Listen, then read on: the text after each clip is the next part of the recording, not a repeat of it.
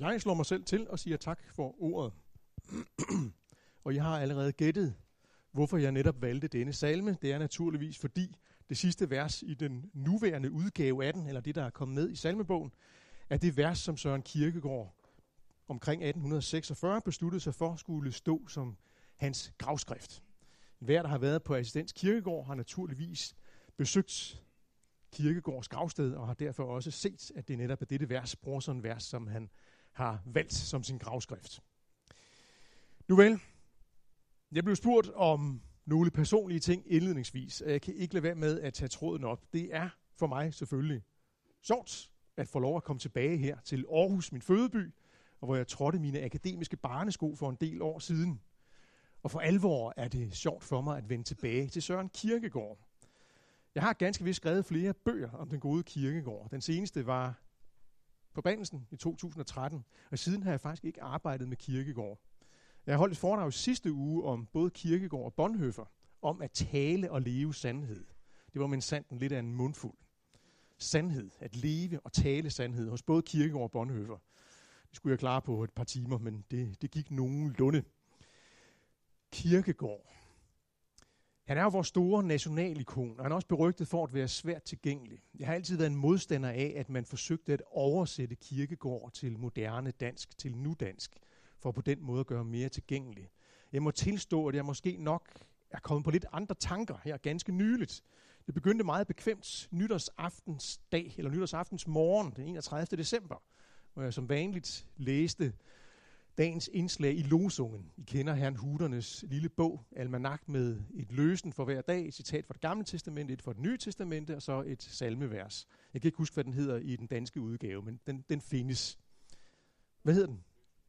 Løsensbogen. Den hedder forskellige ting og sager. I ved, hvad der tales om, det er i hovedsagen. Men det var med sandt et citat af Søren Kierkegaard fra en nytårsbøn, naturligvis, det var på tysk, og det var dejligt forståeligt. Jeg læste højt for min kæreste, som er dansker, og hun kunne også forstå det. Så fandt jeg originalen frem, og pludselig kom jeg til kort. Jeg havde min sanden svært ved at forstå det. Det er ikke ment som en kritik af Kirkegårds prosa, som er ganske vidunderlig, enestående smuk. Men det er bare en besindelse på, at Kirkegaard altså skriver i et dansk, som virker noget bedaget i dag. Så om ikke andet vil jeg mene, at man kan føle sig eller finde sig retfærdiggjort, når man forsøger på at tillempe nogle af Kirkegaards vendinger til et mere gængs dansk i dag. Nok om det. Kirkegaard er også for mig vanskelig, også selvom jeg har brugt mange år mit liv på ham. Og jeg kan også se, når jeg øh, nu har siddet og arbejdet med hans opfattelse af døden. Hans hovedindslag i den sammenhæng er en tale, der hedder Ved en grav fra 1845, jeg læste den i sidste uge, og læste den igen i går, og da jeg læste den i går, der var det som om, jeg ikke havde læst den før. Der er noget besynderligt med denne kirkegård. Og det er en kvalitet ved ham, det her med, at man kan vende tilbage til ham igen og igen, finde nye vinkler, finde nye indsigter, finde en ny berigelse, og altid bliver man jo selv sat på spil. Det er jo altid en personlig henvendelse. Og det er i høj grad noget, det kirkegård lægger vægt på i forhold til døden, at man forholder sig til den personligt. Ikke bare til dette her faktum, at vi alle skal dø, at ens næste skal dø, at ens elskede skal dø, men dette, at man selv skal dø. Det skal jeg men sandt nok komme tilbage til. Det er et stort emne hos Kirkegård. Det er der bestemt også biografiske grunde, som jeg også skal komme ind på. Det er der bestemt også biografiske grunde til. Men i forfatterskabet kommer han også igen og igen ind på døden, og han gør det snart sagt overalt. Og derfor kan det virke sådan lidt vilkårligt, når man slår ned på nogle bestemte værker eller bestemte taler, for at finde ud af, hvad det egentlig er, Kirkegård mener om denne her død og vores forhold til døden. Jeg nævner bare lige et par titler, som jeg overhovedet ikke kommer ind på i øvrigt. Hans allerførste værk fra 1838, den her digre, nedsablende anmeldelse af Arme H.C. Andersen, af en endnu levendes papir. Allerede titlen røber jo, at Kierkegaard forholder sig til sig selv som en, der har en stakket tid tilbage af en endnu levendes papir. Også i det, der tæller som hans egentlige debutværk fra 1843, enten eller, det første pseudonyme værk, er døden igen og igen tematiseret.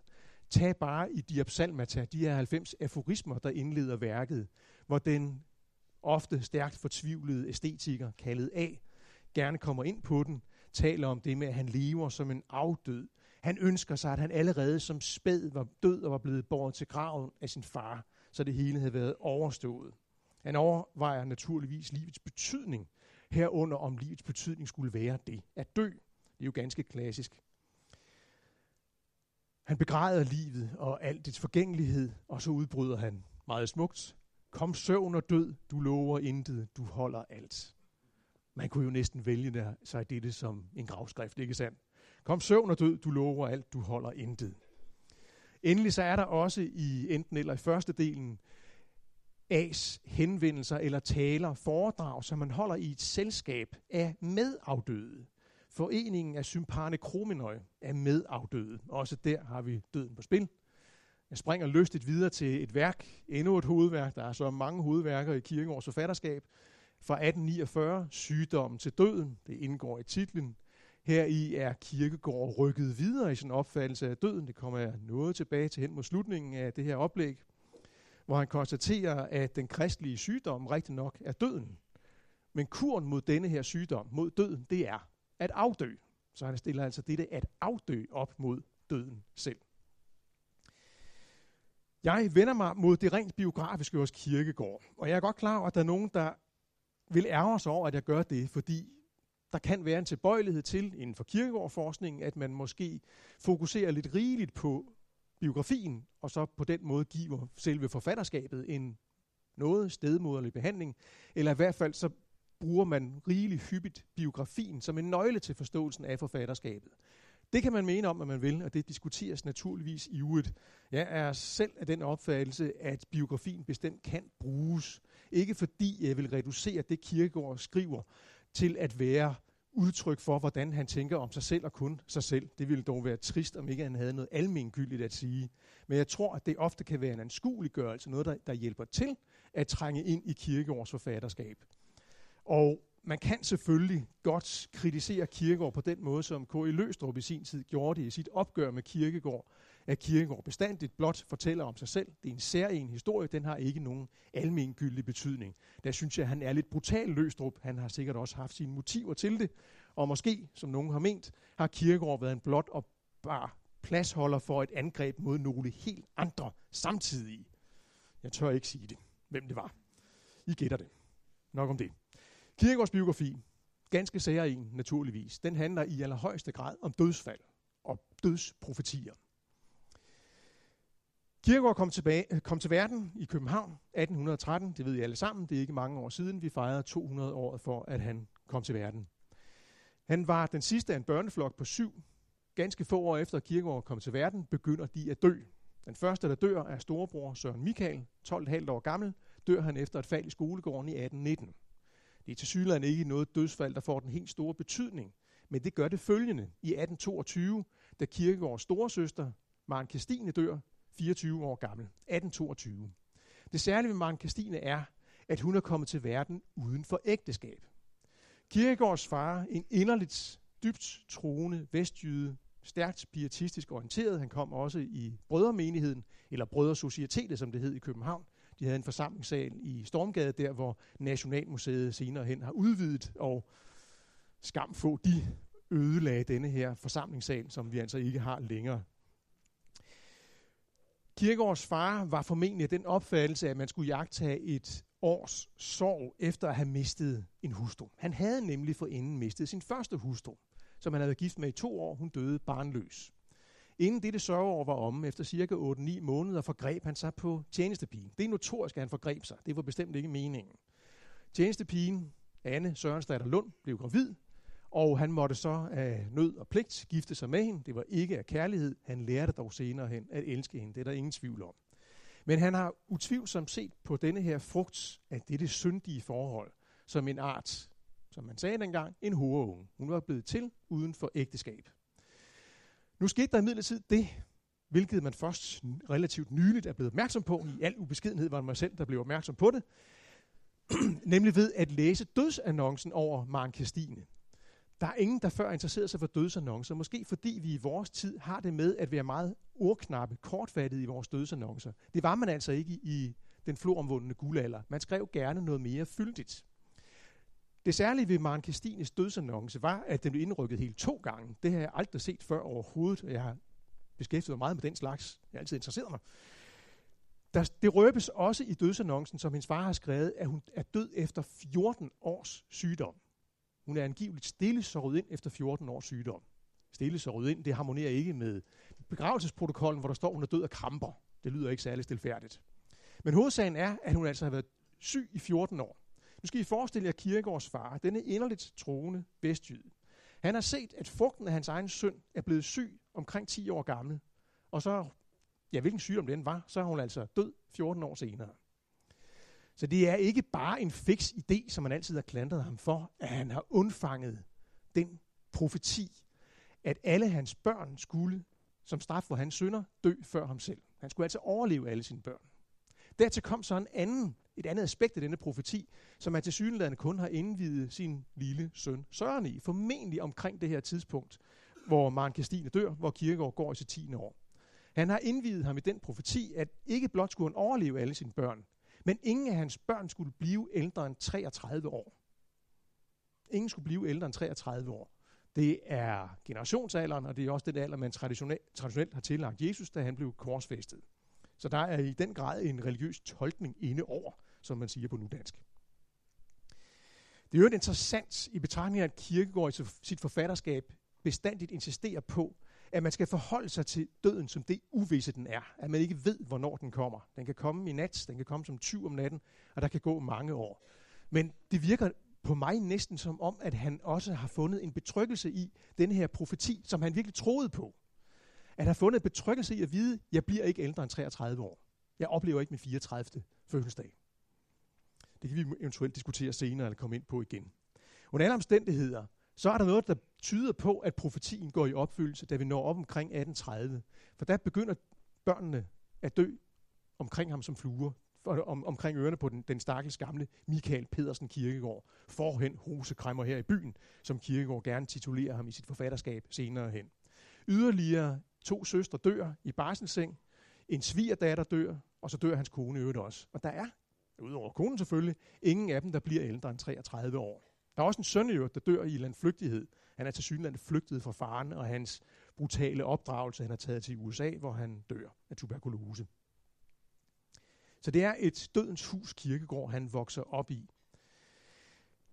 Et fint udtryk for det, stemningsfuldt udtryk for det, giver han den 29. juli 1835, da han er taget til Gilleleje i Nordsjælland, angiveligt for at læse til eksamen. Han har studeret teologi siden 1830, men han er blevet indskrevet på universitetet i 1830, og er gået over på teologi efter et års filosofikum i 1831, og han burde faktisk blive færdig samme år. Man tog dengang gerne fem år om at blive teolog.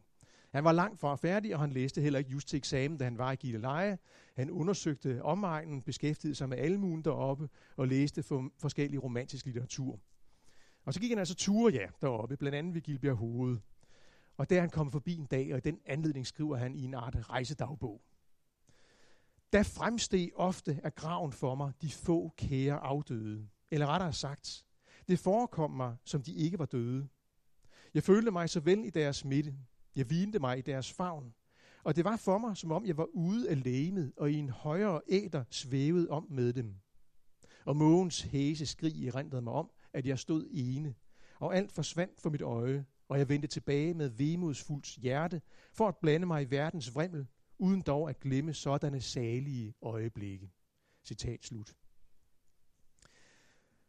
Der får man nok et indtryk af, ja, den unge mand, som står ene, fordi han har mistet så mange af de få kære mennesker, han har været omgivet af. Yderligere et par dage senere, så skriver han i sin rejsedagbog deroppe fra, og den tror jeg, I kender, jeg tror, I kender dette citat. Det er ganske kort. Han overvejer sin egen mission i livet, sin egen metier i livet. Hvad skal han dog? Og så skriver han som følger. Det kommer an på at forstå min bestemmelse. At se, hvad guddommen egentlig vil, at jeg skal gøre. Det gælder om at finde en sandhed, som er sandhed for mig. At finde den idé, for hvilken jeg kan leve, for hvilken jeg vil leve og dø. At finde den idé, for hvilken jeg vil leve og dø. Man forstår nok uden videre, at det gælder om at finde en idé for, hvilken man kan leve. men måske ikke uden videre, at det også handler om at finde en idé for, hvilken man kan dø. Det er altså noget, som Kierkegaard skulle være parat til at sætte sit liv ind på.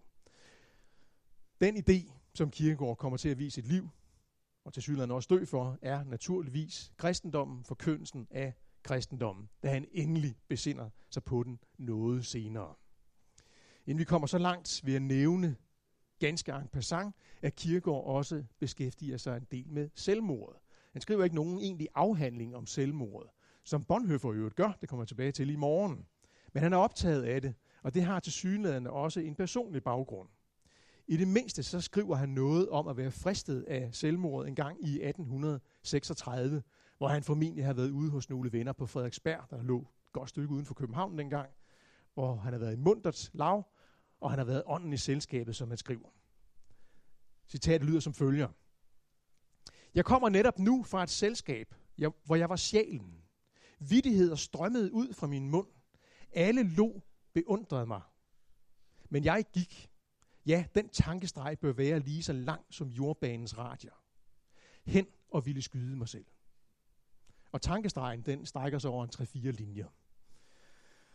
At det faktisk har været alvor, bør man nok ikke tvivle om. I det mindste skriver han allerede året efter i en betragtning i en af sine journaler, at man skal ikke klandre en, der har været fristet af selvmord, eller har begået selvmord, for at være fej, eller at have været fej. Medmindre man selv har kendt til fristelsen, og har modstået fristelsen. Så må ikke han har kendt til den selv, og det har været alvor for ham med selvmord. Som sagt, det er noget, han vender tilbage til senere hen her og der i forfatterskabet, men jeg skal ikke komme videre ind på det. Den idé, Kierkegaard han vil vise sit liv til, og være parat til at dø for, er som sagt kristendommen. Og den afgørende begivenhed for ham i den sammenhæng, det er hans fars død natten til den 9. august 1838. Det betyder jo i øvrigt, at faderen ikke overlever alle sine børn, sådan som han havde profeteret. Både Søren og hans storebror Peter Christian overlever ham. Det er kun fem af hans børn, der dør før ham selv. Ganske rigeligt. Men I skal lige høre begyndelsen af en optegn til Kirkegårds journal efter hans far er død. Her skriver han 1838. Den 11. august 38. Min fader døde i onsdags den 8. om natten klokken 2. Jeg havde så inderligt ønsket, at han skulle have levet et par år endnu, og jeg anser hans død for det sidste offer, han bragte sin kærlighed til mig. Til han er ikke død fra mig, men død for mig, for at der om muligen endnu kan blive noget af mig. Citat slut. Dette, at faren er død, ikke bare fra kirkegård, men også for kirkegård, for Søren Kirkegård, kan jo selvfølgelig røbe det her med profetien, at han er død i tide, og har lavet kirkegård, Søren Kirkegård leve videre, så der på den måde kan nå at blive noget af ham. Men er også død for Kirkegård, fordi det første er i anledning af farens død, at han tager sig sammen til at læse til teologisk embedseksamen. Som han har sagt til en af sine slægtninge, nu kan jeg ikke, hellere, nu kan jeg ikke længere holde den gamle hen med snak, fordi han er død. Og så tager han sig sammen og læser på rekordtid til eksamen og bliver teolog i sommeren 1900, plader 1840. Så I kender selvfølgelig også fortællelsen af Kierkegaards biografi. Ja, han bliver teolog, og han skriver også en licentiatafhandling om begrebet uni i 1841. På samme tid, i øh, efteråret 1840, har han forlovet sig med Regine Olsen. Allerede på anden dagen så jeg, at jeg havde grebet fejl, som Kierkegaard tørt konstaterer nogle år senere, hvor han forsøger at lægge hele sin historie til rette. Allerede på anden dagen så jeg, at jeg havde grebet fejl. Han kunne af en eller anden grund ikke realisere det almene, som han gerne kaldte det. Det handlede formentlig om hans dybe fortvivlelse, som han ikke mente at kunne byde hende. Der findes hundredvis af andre fortolkninger af det her forhold, og det er ikke så afgørende den her sammenhæng. Det mere interessante i vores dødssammenhæng er, at Kirkegård på et tidspunkt efter 11 måneder sender Regine forlovelsesringen retur, og beder hende om at tilgive et menneske, der nok formåede en del her i tilværelsen, men ikke at gøre en ung pige lykkelig. Hun bliver naturligvis den unge pige fortvivlet, haster op i Kirkegårds lejlighed. Han er ikke hjemme, så skriver hun en billet, altså et kort lille brev til ham, besværger ham ved mindet om hans afdøde fader, og om ved den korsvæstede frelse om at blive ved hende. Bliver han ikke ved hende, så bliver det hendes død. Se, Kirkegaard han læser sådan noget meget alvorligt og meget bogstaveligt. Så da det lykkes ham, efter ganske vist at vende tilbage til hende, efter yderligere to måneder, at bevæge hende til at bryde forlovelsen, det er jo hans ansvar, så mener han, at han har fået et mor på sin samvittighed. For hun har jo skrevet til ham, at hvis du hæver for låsen, så bliver det min død. Og Kirkegård går angiveligt rundt i København og undrer sig over igen og igen at møde en afdød. Det er ikke særlig smagfuldt, det Kirkegaard skriver i den her sammenhæng, i hvert fald ikke i vores sarte moderne øren, at han omtrent bebejder hende, at hun ikke har begået selvmord. han har også det her forhold med i Stadier på livets vej fra 1845, hvor han konfronterer både en æstetiker, en etiker og en religiøs med hinanden. Den religiøse er Kierkegaards alter ego, Kvidam, som også hæver en forlovelse og bestandigt møder sin afdøde i Københavns gader. Kierkegaard vender tilbage til det her igen og igen. I skal høre en lille smule fra en optegnelse fra 1847. 1847 er et vigtigt år for Kierkegaard. Jeg nævner det igen kort, fordi jeg nok også kommer tilbage til det senere, hvis tiden tillader det. Kirkegaard har altså hævet forlovelsen, eller har bevæget Regine til at hæve forlovelsen, men han drømmer stadig om, at han kan tage hende igen, at han kan vinde hende tilbage, som en anden Abraham, der jo som bekendt var parat til at ofre sin søn, elskede Isak, og så får Isak tilbage. Kirkegaard håber på det samme. Selv efter at Regine har forlovet sig til anden side med Frederik Schlegel i 1843, håber Kirkegaard på det, fordi denne her forlovelse trækker ud, og de ikke tager sig sammen til at gifte sig. I 1847 har han stadig håbet om, at, at Regine skal blive hans, indtil den dag, han sidder i vor frelsers kirke og hører, at der bliver lyst for Regine og Schlegel. Så er det slut. Og det betyder også, at Kirkegaard må til at forstå sit liv på en noget anden måde, for nu må han definitivt opgive håbet om at få Regine tilbage. Lidt frægt oversat, hvis Kirkegaard havde været Abraham, så havde han ikke fået Isak tilbage. Lidt frægt siger jeg, der er faktisk en del, der tyder på, at Kierkegaard har set sådan på det. Det forsøger jeg på at komme tilbage til noget senere. Jeg siger allerede her, at jeg er af den meget klare opfattelse, at når man læser Kierkegaard, bliver man altså nødt til, om ikke at inddrage hans biografi, så i mindst at være opmærksom på, at der er en udvikling i Kierkegaards forfatterskab. Vi er så vant til, når vi beskæftiger os med notoriske genier som Søren Kierkegaard, at tro, at de har en og den samme tanke fra ende til anden. Det havde Kierkegaard altså ikke. Der er en udvikling, og der er også en afvikling af bestemte tanker fra den tidlige del af forfatterskabet. Vær opmærksom på det, når I læser ham, ellers så støder I ind i grusomme problemer.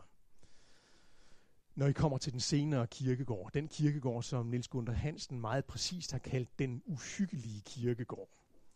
Jeg husker selv, hvordan jeg har siddet på Søren Kirkegaard Forskningscenteret i mine yngre dage og beskæftiget sig netop med denne her senere kirkegård, og har siddet næsten med fortvivlsens tårer i øjnene, fordi jeg støtte på en meget brutal Søren Åby Kirkegård, der havde en opfattelse af kristendom, som jeg havde svært ved at forlige mig med. Det vender jeg tilbage til. 1847, her skriver Kirkegård med reference til det her med, at det er slut med ham og Regine definitivt, og så også med reference til noget andet. 1847 fylder Kirkegård 34 år. Den her del af profetien, der gik på, at han ikke skulle blive ældre end 33 år, den bliver altså også gjort til skamme, da han fylder 34 år. Og det er altså fantastisk at se, at dette her, ja, det er det geni, som jeg omtaler om som før, at han, trods sin gevaldige intelligens, er så stensikker på, at han ikke bliver 34 år, at han den dag, han er blevet 34 år, går ned i kirken for at se i kirkebogen, om der dog ikke er skrevet fejl. Det kan simpelthen ikke passe. Det er hans, en af hans slægtninge, som bevidner, at han faktisk havde været dernede og kigge efter. Men han kunne simpelthen ikke tro det. Han skriver, da jeg forlod hende, naturligvis Regine, da jeg forlod hende, der valgte jeg døden. Netop derfor har jeg kunnet arbejde så enormt, at hun parodierende skreg, jeg dør, mens jeg lod som begyndte nu først mit livs lystighed, er ganske i sin orden. Jeg tør næsten ikke læse det næste. Hun er et frontimmer, og jeg en ironiker. Og dog ligger grunden endnu dybere.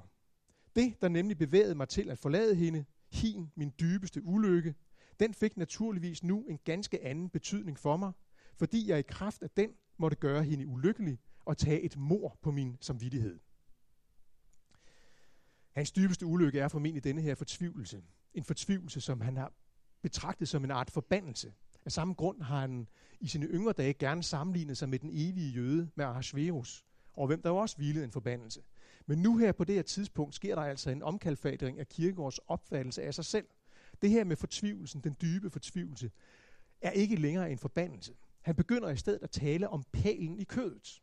Tornen i kødet gammeldansk pælen i kødet, hvor han altså i stedet for at sammenligne sig med den forbandede jøde, nu sammenligner sig med Paulus selv, som jo netop har en pæl i kødet, for at han ikke skal hovmode sig af de høje åbenbaringer, han, åbenbarelser, han er blevet til del.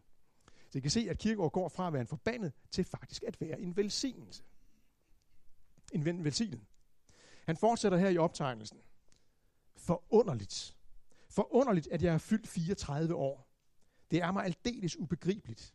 Jeg var så sikker på at dø inden den geburtsdag, eller på den, at jeg virkelig kunne friste til at antage, at min geburtsdag er fejl angivet, så jeg dog dør på den 34. Citat slut.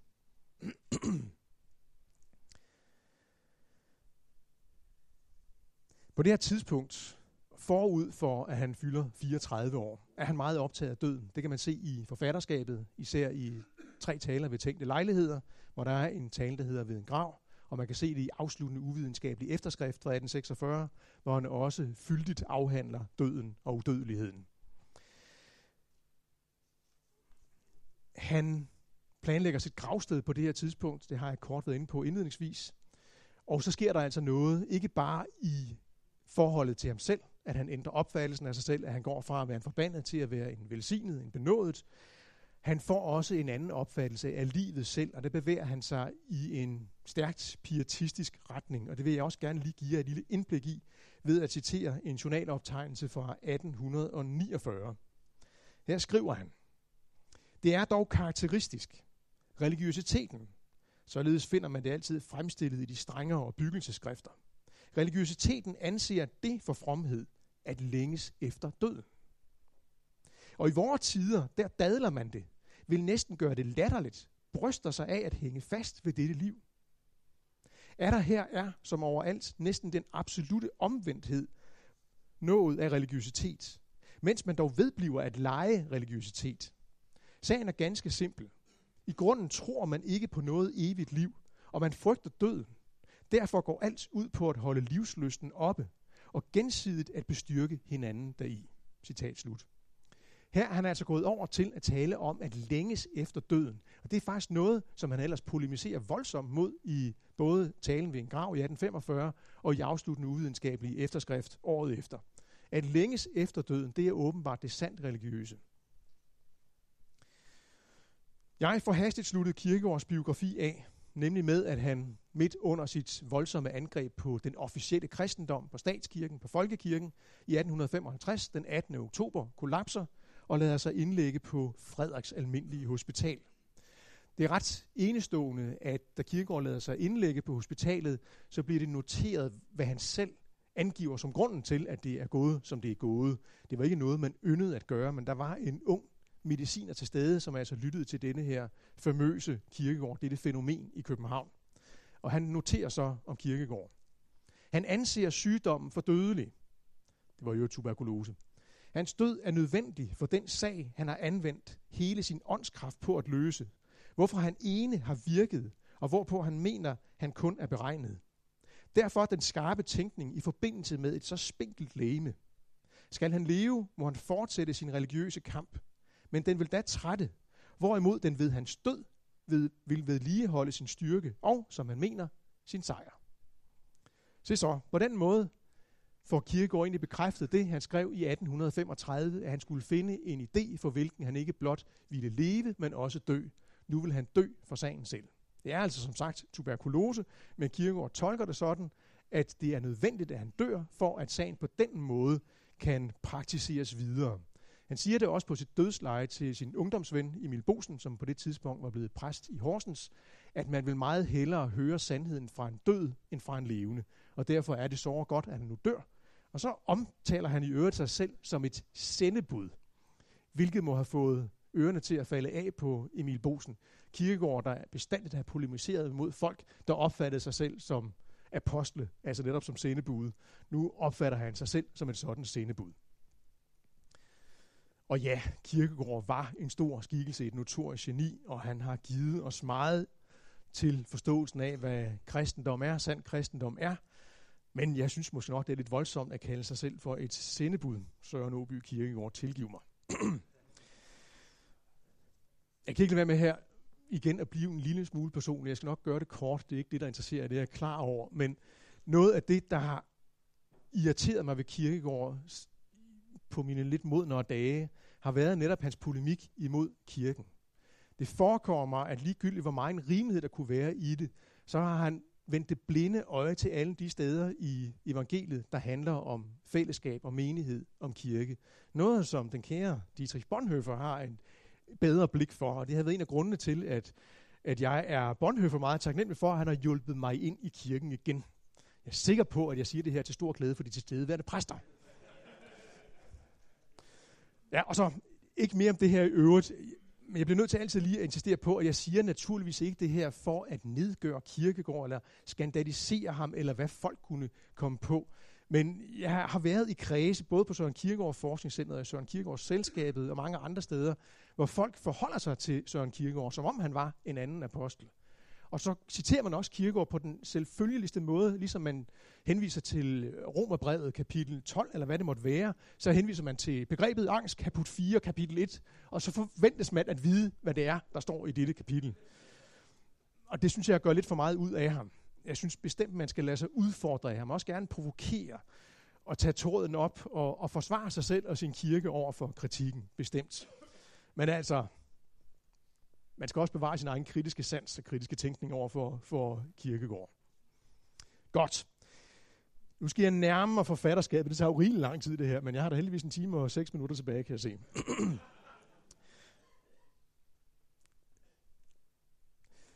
Jeg vil gerne lige nævne lidt om det med kirkegården, som selvfølgelig spiller en stor rolle for os alle sammen formodentlig, når det handler om døden, at det er der, vi søger vores afdøde kære.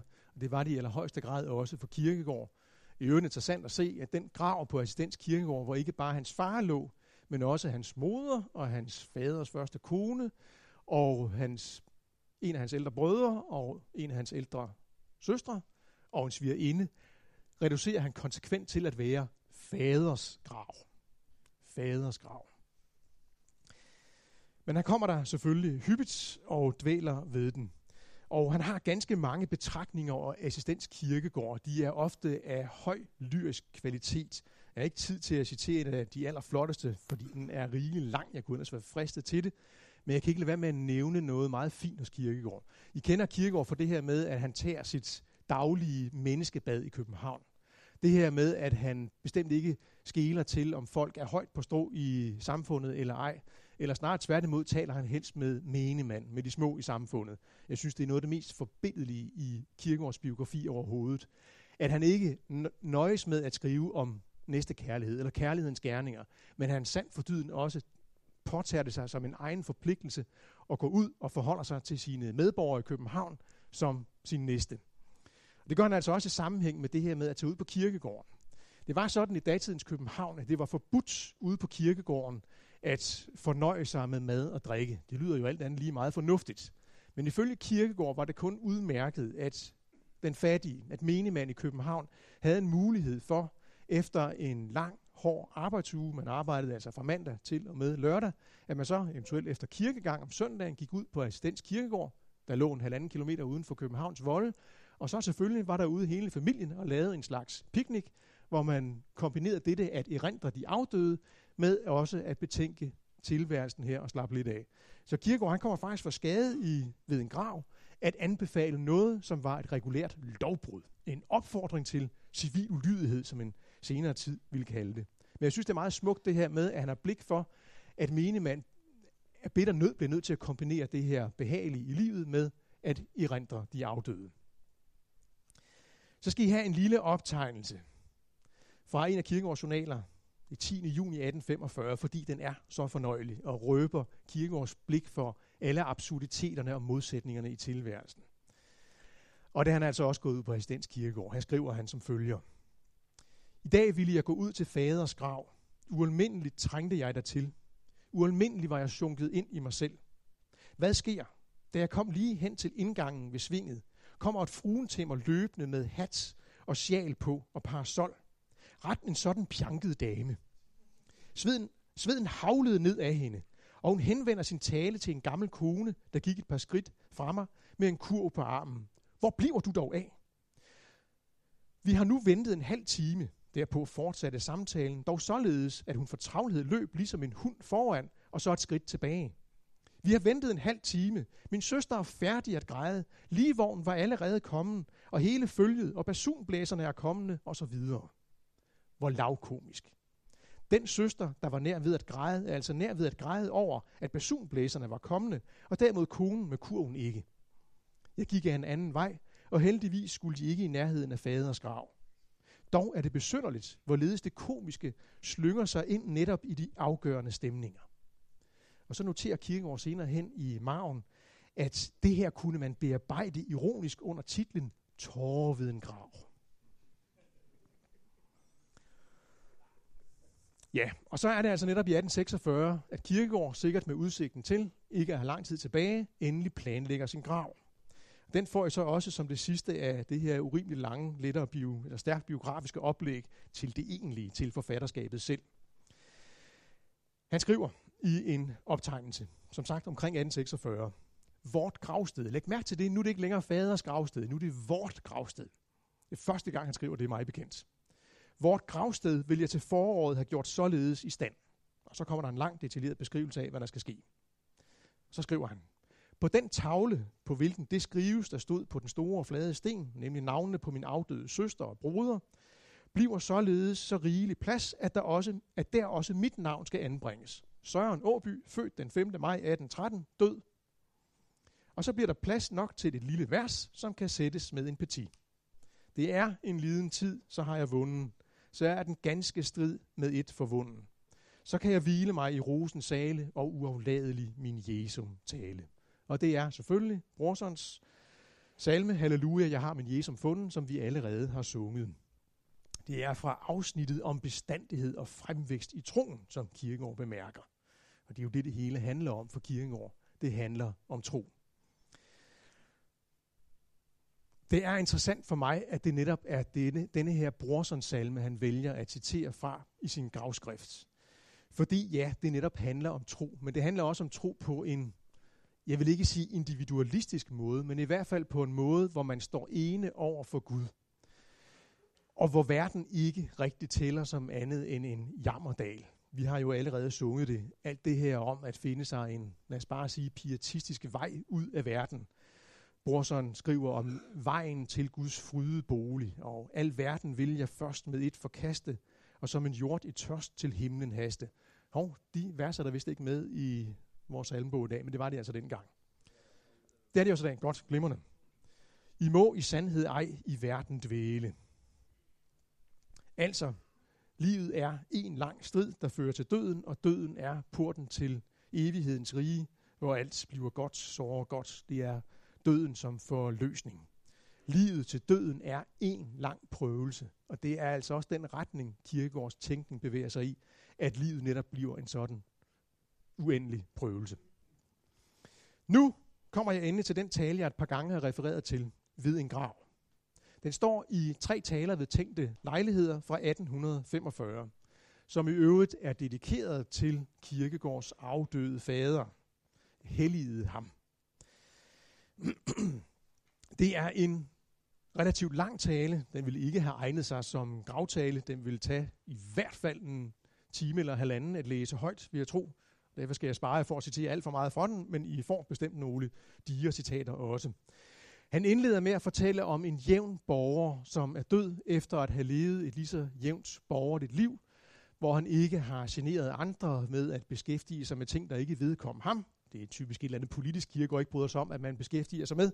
Man skal blive ved sin dons, og så skal man erindre Gud livet igennem, og det har denne her simple borgermand altså gjort ifølge kirkegård. Og derfor er der nok en, der kommer til at savne ham, nemlig Gud, som man skriver, fordi han ikke længere er på sin matrikel, hvor han har erindret Gud. Denne her tale kunne man godt sige i et og alt polemisere imod en bestemt opfattelse af døden, eller en bestemt måde at omgå døden på, som gør, at den er til at holde ud, mens man endnu er i live. Og det er den græske forfatter, filosof Epikur, som han er ude med riven efter. Epikur, som jo er bekendt, berømmet, berygtet for at sige, at der ikke er nogen grund til at bekymre sig om døden. Når jeg er, er døden ikke, og når døden er, er jeg ikke. Kierkegaard han skriver som følger, og det er et lidt længere citat, som vi får her. Døden kan netop lære, at alvor ligger i det indvortes, i tanken. Lære, at det kun er et sansebedrag, når der sindigt eller tungsindigt ses på det udvortes, eller når betragteren dybsindig over dødens tanke glemmer at tænke og betænke sin egen død. Vil man nævne retten genstand for alvor, den nævner man døden og dødens alvorlige tanke. Og dog er det jo, som lå der en spøj til grund for døden.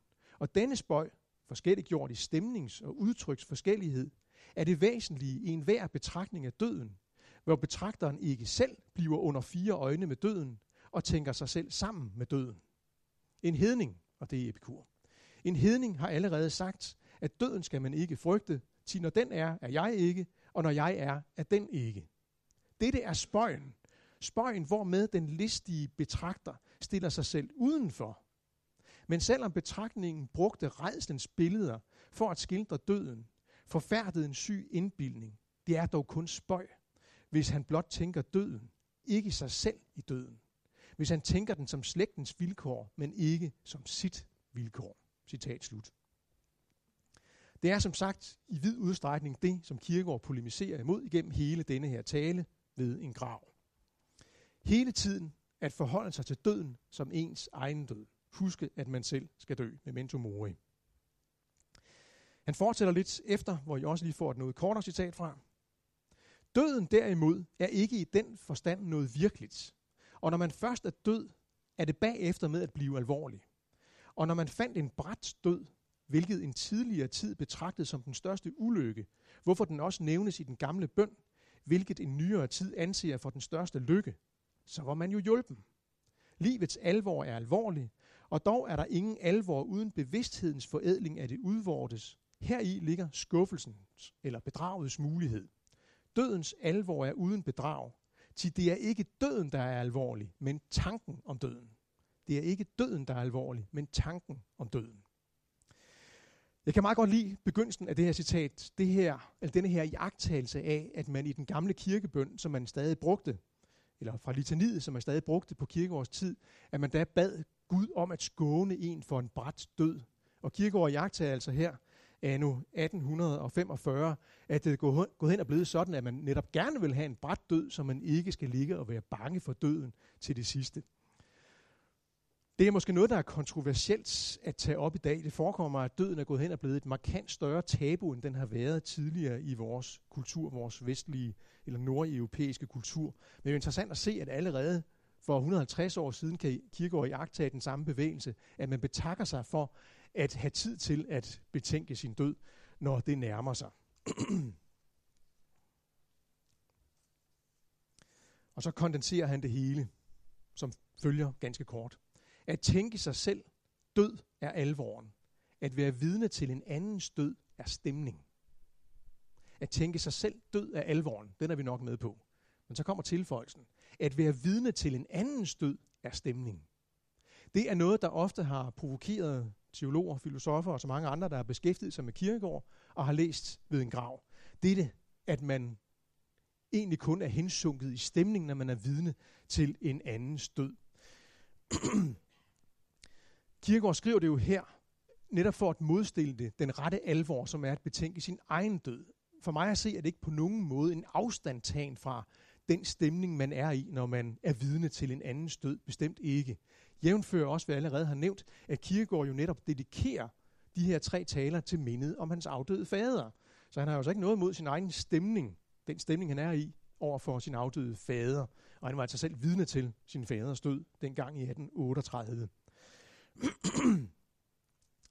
ikke desto mindre kan jeg godt se nogle tendenser i det her, som måske ikke er så heldige. Jeg kommer ind på lidt mere af Kirkegårds tænkning i denne her sammenhæng. Jeg har nævnt det her forbindelige hos Kirkegård med, at han skriver utallige og byggelige taler. Han skriver kærlighedens gerninger, som handler om næstekærlighed.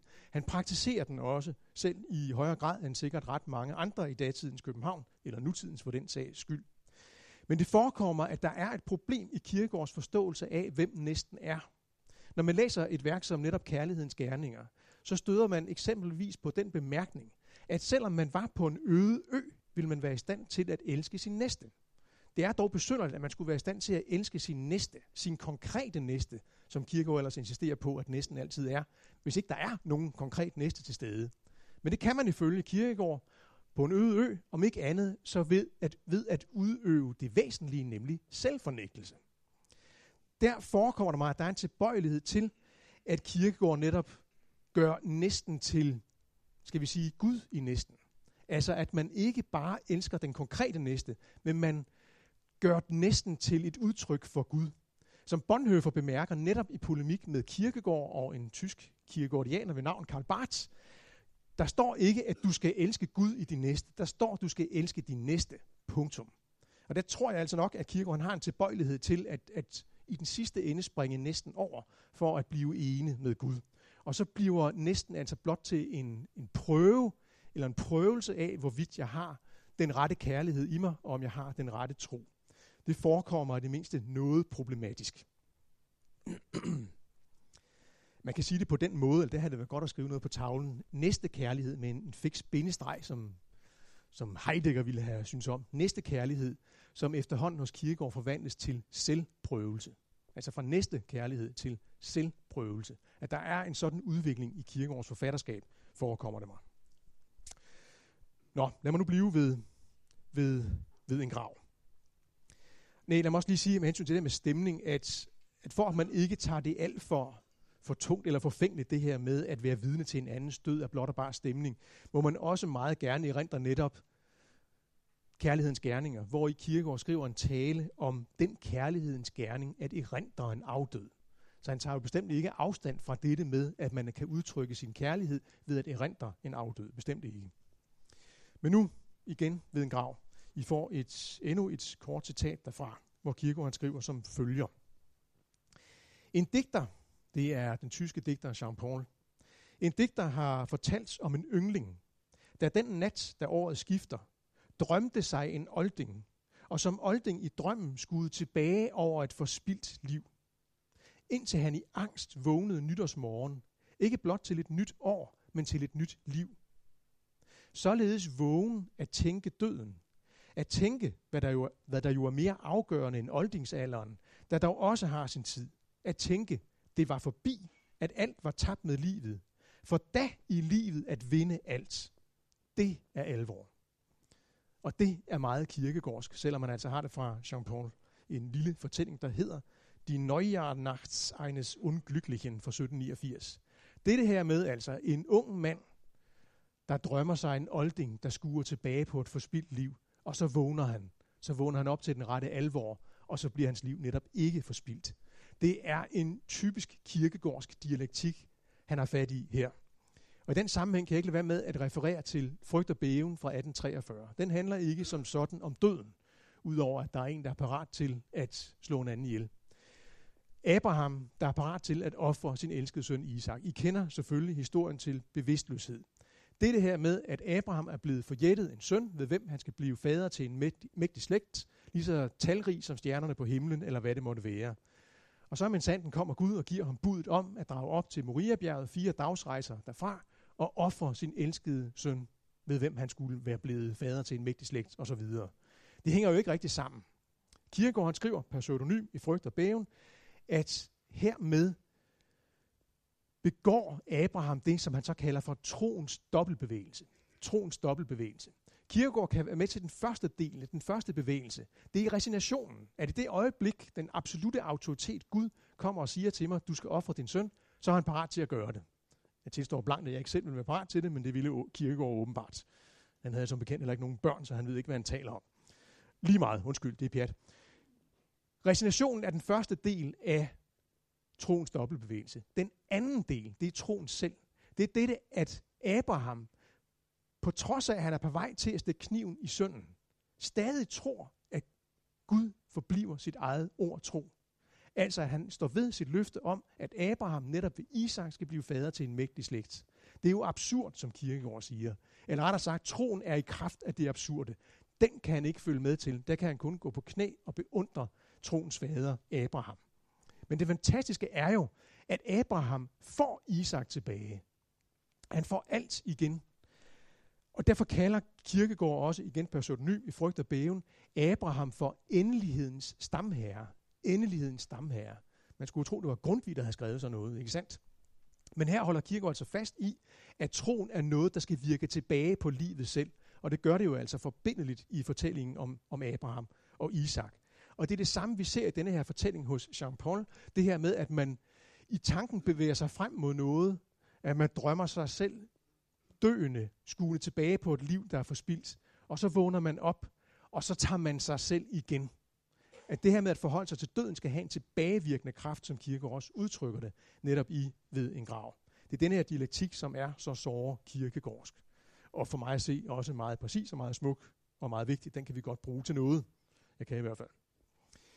En stor del af den her tale ved en grav er, udover at være en polemik imod Epikur, også en polemik imod biskop Mønster, daværende biskop Mønster, som havde skrevet en del betragtninger. Alene ordet betragtning brød Kirkegaard sig ikke om, fordi det var en måde, at distance, en måde at distancere sig til tingene på. En betragtning over døden brød Kirkegaard sig ikke om, for det var at objektivere døden, som om, om man kunne stå og se på den. Men døden er jo det uvisse. Han polemiserer også mod Mønster, fordi Mønster har skrevet en, en gravprædiken, hvor han taler om døden under billedet af en søvn.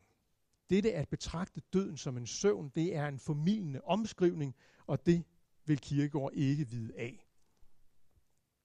Her får I også i denne sammenhæng et, en, et lille citat. Han skriver Kirkegaard. Men, min tilhører, dette er stemning. Og at tænke døden således er ikke alvor. Det er tungsindets udflugt af livet, således at længes efter døden. Og det er oprør således ikke at ville frygte den. Det er vemodets svigagtighed ikke at ville forstå, at der er andet at frygte end livet, og at der derfor må findes en anden visdom, der trøster en dødens søvn. Sandelig er det svagt at frygte døden, der er det et opsminket mod, der indbiler sig ikke at frygte døden, når det samme menneske frygter livet. Det er kvindedorskhed, der vil til sengs. Kvindagtigt nemlig at ville sove sig til trøst. Kvindagtigt at ville sove sig fra lidelse. Citat slut. Og jeg gør meget ud af at sige citat slut. Det er ikke mig, det er Kirkegaard, der skriver alt det her. I disse tider vil jeg ikke våge at skrive noget sådan. Ah, undskyld, prøv at forestille jer, at nogen kom i dag med et manuskript, som et til andet svarede til det Kirkegaard skrev, bare på et moderne dansk. Tror I, der var nogen forlægger, der ville våge at udgive det? Jeg tvivler. Uh, ja, dasse. Ja, man skal ikke tro, at Kirkegaard han var feminist. Mildest talt. Han levede sin egen tid. Læg mærke til det her med, at han skriver om det her at længes efter døden. Meget kritisk her, og vi er altså i 1845. Få år senere, så har han en helt anden opfattelse af det. At det er det netop det, det sandt kristelige at længes efter døden.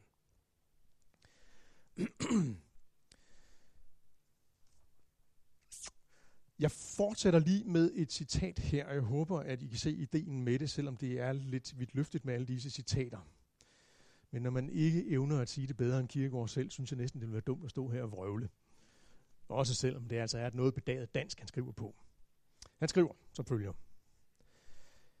Alvoren forstår vel det samme om døden, men forstår det anderledes. Den forstår, at det er forbi. Om dette lader sig formidlet i stemning udtrykke således, at døden er en nat, en søvn, beskæftiger den mindre. Alvoren spilder ikke meget tid på at gætte gåder. Den sidder ikke hensunket i betragtningen. Omskriver ikke udtrykkende. Betænker ikke billedsprogets sindrighed. Afhandler ikke, men handler. Ret elegant, ikke? Afhandler ikke, men handler. Den er til alle os akademikere. Er det vist, at døden er til, som det er? Er det vist, at det med dens afgørelse er forbi? er det vist, at døden selv aldrig indlader sig på at give nogen forklaring. Nu vel, der gælder det at forstå sig selv, og alvorens forståelse er, at er, at er døden natten, så er livet dagen. Kan der ikke arbejdes om natten, så kan der arbejdes om dagen. Og alvorens korte, men tilskyndende råb, ligesom dødens korte er, endnu i dag. Der har vi igen denne her tilbagevirkende kraft fra tanken om døden. Der skal altså arbejdes, der skal handles, ikke afhandles. Der skal ikke betragtes, der skal foretages noget. Det synes jeg alt sammen er meget udmærket. Jeg nævner ganske en passant, at Kirkegaard selvfølgelig også henviser til middelalderens populære dødedans I kender nok nogle af de her gamle, især træsnit, hvor man ser, hvordan døden byder snart den ene, snart den anden op, høj og lav, og gerne på de mest ubekvemte tidspunkter, just som man er i gang med et eller andet vigtigt arbejde, eller er i sine lykkesdage, så kommer døden forbi. Det forholder Kirkegaard sig også til. Det er ikke fordi, han synes, at det billede er forbilledeligt kristligt, men ikke desto mindre, han kan se humoren i det, det her med at betragte alt ovenfra fra evighedens synsvinkel, og selvfølgelig også, at man besinder sig på, at døden kan komme nok så ubelejligt og når som helst, hvorfor man bestandigt også må leve den indeværende dag, som var det den sidste. Vigtigt for ham i den sammenhæng, i sammenhæng med dødedansen, er det selvfølgelig også, at den udtrykker, at vi over for døden alle er lige. Alle er vi døde for, ja, undskyld, ja, nej, døde er vi gudskelov ikke nu alle sammen, men vi er alle lige over for døden. Kirkegaard skældner mellem livets forskellighed og dødens lighed. Men det er ikke nok for ham med denne her dødens lighed, fordi den er abstrakt, den er tom, så at sige. Den afgørende lighed for ham er naturligvis ikke døden, ikke ligheden over for døden, men ligheden over for Gud. Det er den væsentlige lighed. Det kan ikke være med lige den her sammenhæng, hvor Kierkegaard er så optaget af, at enhver skal dø sin egen død, at minde jer om gode gamle Martin Luther. Fordi Luther jo sandt for dyden også har blik for de samme aspekter af døden, at man skal dø sin egen død. Og jeg kan ikke lade være med også at citere Luther, nemlig fra den første af hans såkaldte Invocavit-prædikner fra 1522. Sammenhængen er en, en smule ligegyldig, men de ved, han har været i gang med at oversætte det nye testamente, er, er ikke blevet kaldt tilbage, men har kaldt sig selv tilbage til Wittenberg, hvor reformationen i hans fravær er ved at, at løbe noget af sporet. Og så holder han en række prædikner dag efter dag i Stadtkirke St. Marien, og den første af dem begynder han som følger, og I får den altså på tysk, men teologer kan jo tysk, det er jo skønt. Nå. jeg skal nok referere essensen af det bagefter. Men jeg synes, det er meget, meget fint, og det er noget, som Kierkegaard i det mindste har kunnet læse. Han refererer ikke til det, men han har, han har kunnet læse. Det findes i hans egne udgaver af Luther. Luther skriver, Wir sind alle zum Tode gefordert und wird keiner für den anderen sterben, sondern ein jeglicher in eigener Person muss geharnischt und gerüstet sein für sich selbst, mit dem Teufel und Tode zu kämpfen. In die Ohren können wir wohl einer dem anderen schreien, ihm trösten und vermahnen zu Geduld, zum Streit und Kampf. Aber für ihn können wir nicht kämpfen noch streiten. Ich werde denn nicht bei dir sein, noch du bei mir. Det har den gode Luther altså også fat i, at enhver skal dø sin egen død, og man kan nok tilviske et trøstens ord, men når det virkelig gælder døden, så er man overladt til sig selv, så er man alene. Hvorfor nævner jeg det? Fordi jeg, altså, jeg tror ikke, at man i disse kredse har taget så meget på vej over det, men jeg blev selv kolossalt irriteret over ikke mindst min gode ven, Frederik Stjernfeldt. Ej, jeg ved ikke, hvor gode venner vi er længere. Han blev meget sur på mig. Han skrev en bog, der hed Syv myter om Martin Luther i 500 år for reformationen. Jeg gætter på, at nogle af jer kender den. Og meget af det er som mænd lødigt nok, men det er kolossalt ensidigt og af og til forvrængende.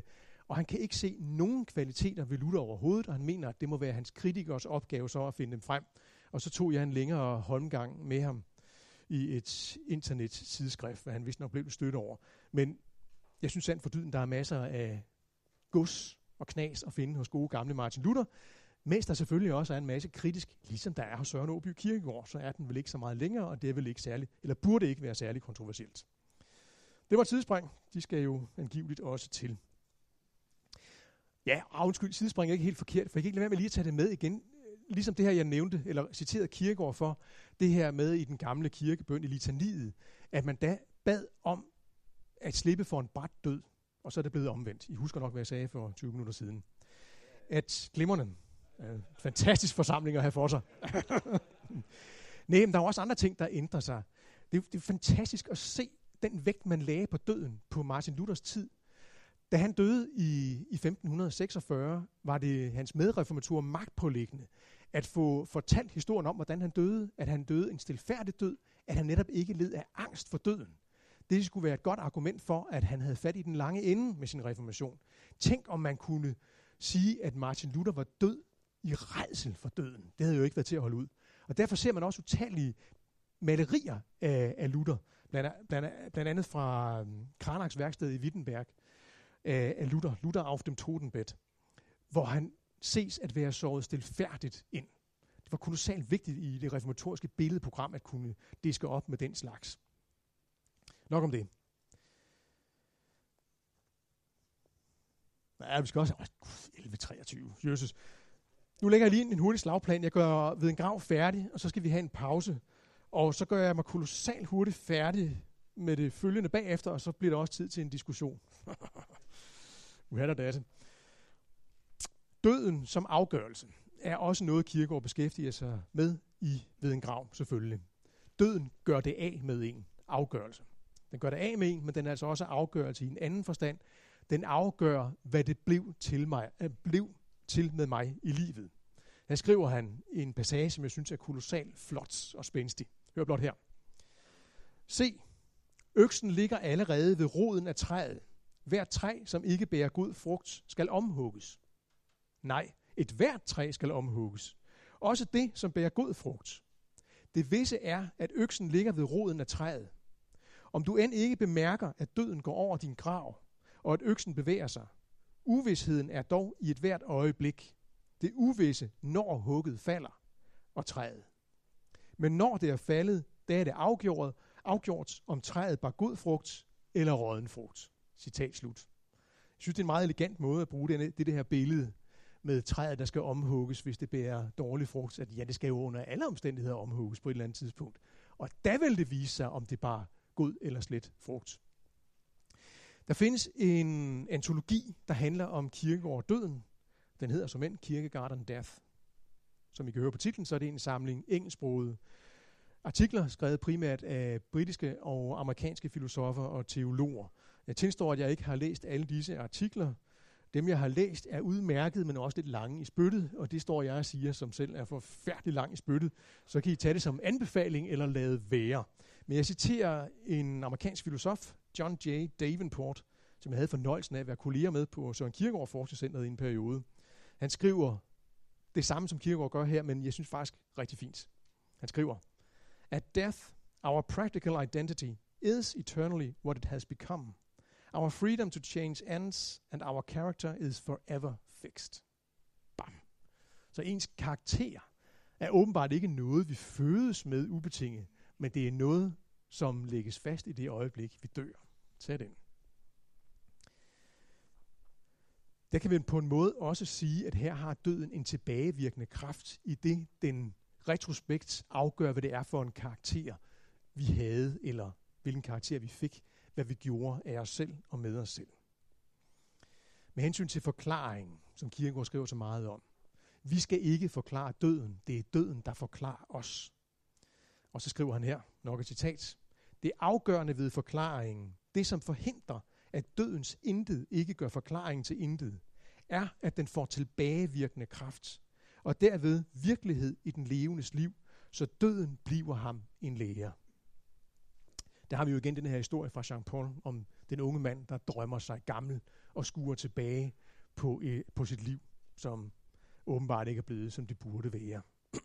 igen denne her dialektik, Kierkegaard taler faktisk også om dødens prøve og livets sidste eksamen. Så han bevæger sig altså allerede i 1845 i retning af, at hele tilværelsen går hen og bliver en eksamination af hin enkelte, for at se, om denne er kvalificeret til at træde ind i evigheden. Ja, der kan godt være nogle næsten, næsten katolske aspekter over den gode Søren Åby Kirkegaard, ikke mindst på hans senere dage. Hans senere dage, undskyld, jeg lige ganske kort igen, bemærker noget med hans biografi. Når jeg sidder her og arbejder med, med Kirkegård og Bonhoeffer og døden. Kirkegård blev 42 år. Bonhoeffer 39 år. Hvad de to herrer har præsteret inden for et så, et, et så kort afmålt liv, det er kolossalt. Og måske man, man selv ikke så bekymrer sig for meget om, øh, så meget om, hvor, hvor gammel man bliver, men mere om, hvordan man lever den enkelte dag. Nu skal jeg forsøge på at slutte det her af, og det ville være rart at gøre det på, på en nogenlunde effen måde. Øhm, ganske kort, Kierkegaard refererer en enkelt gang til Sokrates, hedenskabets vise. Det nævner jeg blot, fordi det er noget, han er optaget af i afsluttende uvidenskabelig efterskrift.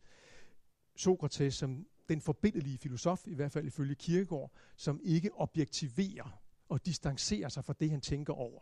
Og når, når Sokrates tænker over døden, så er det sin egen død, han tænker over, og han fastholder bestandigt dens, dens uvidshed, hvor uvidsheden ikke blot er, hvornår den kommer, men også hvad den er. Den er bestemt ikke nogen genstand for Sokrates. Så er der endelig som det aller sidste, at Kierkegaard advarer især yngre mennesker, som ham selv, han er jo altså ikke synderligt gammel på det her tidspunkt, advarer især yngre mennesker mod at omgås døden, som om døden var en ven. Døden kan godt gå hen og blive ens ven, når man er blevet noget ældre, og når man har udsat sig for dens prøvelse. Men man bør tage sig i agt for på denne måde at blive dus med døden, før man er kvalificeret til det. Og så kan I få det aller sidste citat fra denne her tale. Har den, altså døden, har den ikke engang med forfærdelse stanset den unges liv, og kun brugt alvoren til at holde måde med forfærdelsen? Har dødens uvidshed ikke haft sin undervisningstid, hvor den med alvorens strenghed oplærte ham? Det har jeg aldrig hørt, i det mindste ikke af nogen i vis viden, jeg kunne ønske lod og del. Jeg har aldrig hørt af nogen sådan, at det da var sandhed, om nogen kaldte døden sin ven, da han aldrig havde haft andet i den end en legebroder, når han allerede i ungdommen, træt af livet, svigagtigt for at bedrage livet, talte om dødens venskab. Når han, uden at have nyttet livet som olding, svigagtigt for at bedrage sig selv, talte om dødens venskab. Citat slut. Jeg kan ikke lade være med, når Kierkegaard skriver om at være venner med døden, at tænke på Frans af Assisi, som ganske vist ikke omtalte døden som sin ven, men dog som sin broder, nemlig i den berømte solsang. Men det er ret sjovt at se i moderne udgaver, i hvert fald tyske udgaver af solsangen, så piller man gerne de vers ud, hvor, hvor Frans af Assisi taler om døden som sin ven. Det er, som jeg har sagt tidligere, som om, at døden i den grad er gået hen og blevet vores store og måske sidste tabu. Jeg stopper her, fordi vi skal have en pause. Og så fortsætter jeg. lover at fortsætte kort, men kun for lige at få, få rundet det af. Og det bliver altså en lynhurtig gennemgang. Og det er virkelig et løfte, så I må tage mig på mit ord og klandre mig, hvis ikke det lykkes mig at gennemgå de sidste 7-8 sider med manuskript på 5 minutter. Hvor lang tid pause har vi? Jamen, jeg synes... Fordi jeg har lovet at gøre mig færdig på 5 minutter, og der har du foran mig, så jeg har ingen undskyldning. Og derfor bliver det selvfølgelig, ja, det bliver overfladisk. Det beklager jeg meget. Jeg nævner ganske kort, at Kirkegård, vi allerede var inde på, også i afsluttende uvidenskabelig efterskrift fra 1846 beskæftiger sig ganske meget med døden. Og når det formentlig interesserer jer, så kan jeg henvise til det. Hvis man vil have sidetal, så kan man komme op og få det her bagefter. Der spiller igen den brave Sokrates en stor rolle. Det er fordi, han netop fastholder døden som det uvæse. Han beskæftiger sig også med udødeligheden. Hvad er det? Det er meget sjældent, at Kirkegaard drister sig til at komme med nogle mere anskueliggørende beskrivelser af, hvad det er, der venter os hinsides. Det er noget, der for mig at se er ret interessant. Hvis I har læst Ludwig Feuerbachs Vom Wesen des Christentums fra 1841 eller anden udgaven 43, så synes jeg i hvert fald, det er værd at bemærke, at Feuerbach i sin kritik især klandrer de evangeliske kristne lutheranerne for, at de ikke kan komme med en bare nogenlunde anskueliggørende eller sanselig beskrivelse af, hvad det er for noget, vi alle sammen burde hige efter, den evige salighed. Hvad er det for noget? For Feuerbach at se, det, forbliver det noget ret abstrakt, og det bliver også noget relativt, forbliver også noget relativt abstrakt hos Kirkegaard, måske fordi han er lidt for ivrig efter at fastholde denne her uvidshed. Udødeligheden, ikke desto mindre, jeg kommer lige med en litterær anbefaling, nemlig af Lasse Horne Kjeldgaards disputats, som hedder Sjælen efter døden, der er udkommet på Gyldendal i 2007. Sjælen efter døden, guldalderens moderne gennembrud. Jeg anbefaler den, fordi den er i den grad netop anbefalelsesværdig. Den handler om hele diskussionen på Kierkegaards tid mellem såkaldte højre hegelianere og venstre hegelianere.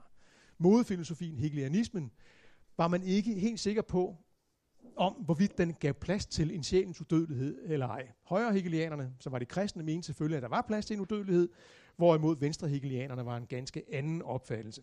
Lasse Horne Kjeldgaard, Sjælen efter døden, guldalderens moderne gennembrud, bravende god, og også god at få forstand af, når man vil forstå Kirkegård. Fordi når Kirkegård polemiserer imod Hegel, så er det som regel overhovedet ikke tyske Hegel, men alle de danske hegelianere og eftersnakkere, Heiberg, Martensen, hvad de end måtte hedde. Meget anbefalesværdigt.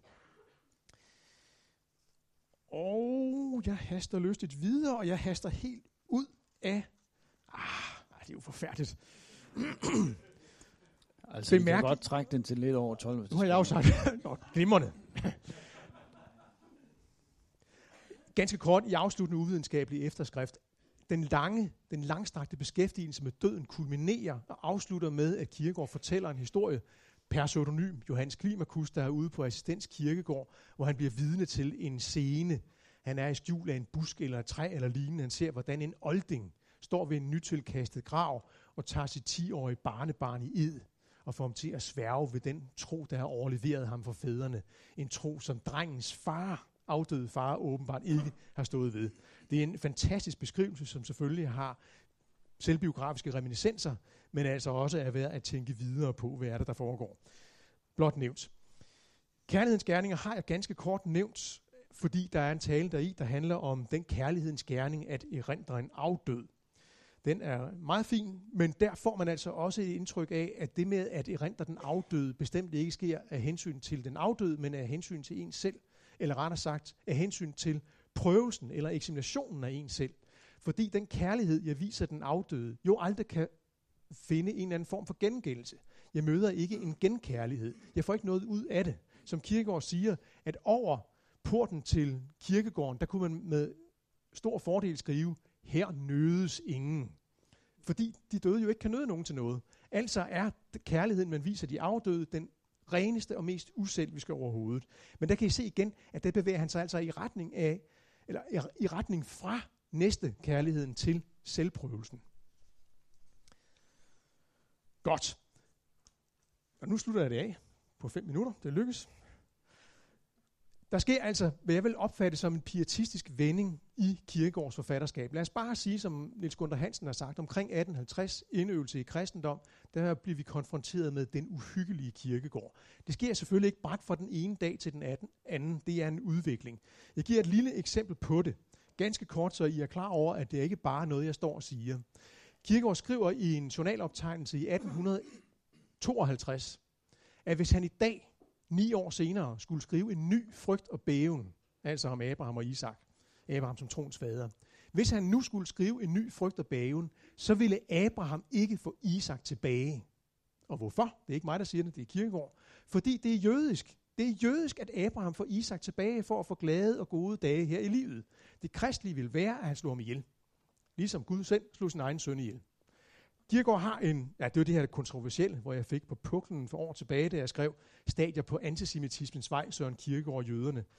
Fik på puklen, fordi jeg, synes jeg selv, lødet, akademisk lødet, demonstrerede, at der var denne her udvikling i Kierkegaards forfatterskab, som også fik antisemitiske konsekvenser. Fordi Kierkegaard opstiller sådan et schema, så at sige, hvor jødedommen, det er det denne side, kristendommen er det hensidige. Jødedommen er det materialistiske, kristendommen er det rent åndelige. Jødedommen er dette at få børn her i tilværelsen, kristendommen er det jomfruelige, og så videre på samme måde. Og derfor er det altså, at han ekspederer Abraham, som ellers også for Kierkegaard selv har været troens fader, han bliver ekspederet i 1852. Og så kan man sige, at det hele kulminerer med den sidste daterede optegnelse for Kierkegaards hånd, 25. september 1855. Titlen er, Dette livs bestemmelse kristligt set. Og så oplyser Kierkegaard sin velvillige læser om, at dette livs bestemmelse kristligt set er at komme til den højeste grad af livslede. Og dog tro, at Gud er kærlighed, og at det netop er kærlighed, Gud har bragt mig til denne livslede. Den, der har bragt det så vidt, er reddet til at træde ind i evigheden, skriver Kirkegaard. Jeg tror ikke, det sælger ret mange billetter i kirken, hvis man står og siger sådan. Jeg synes heller ikke, det er rigtigt. Det er sådan en anden sag. Men, men bare for at I er klar over, at der er altså en udvikling, som går i en, jeg siger, en pietistisk retning.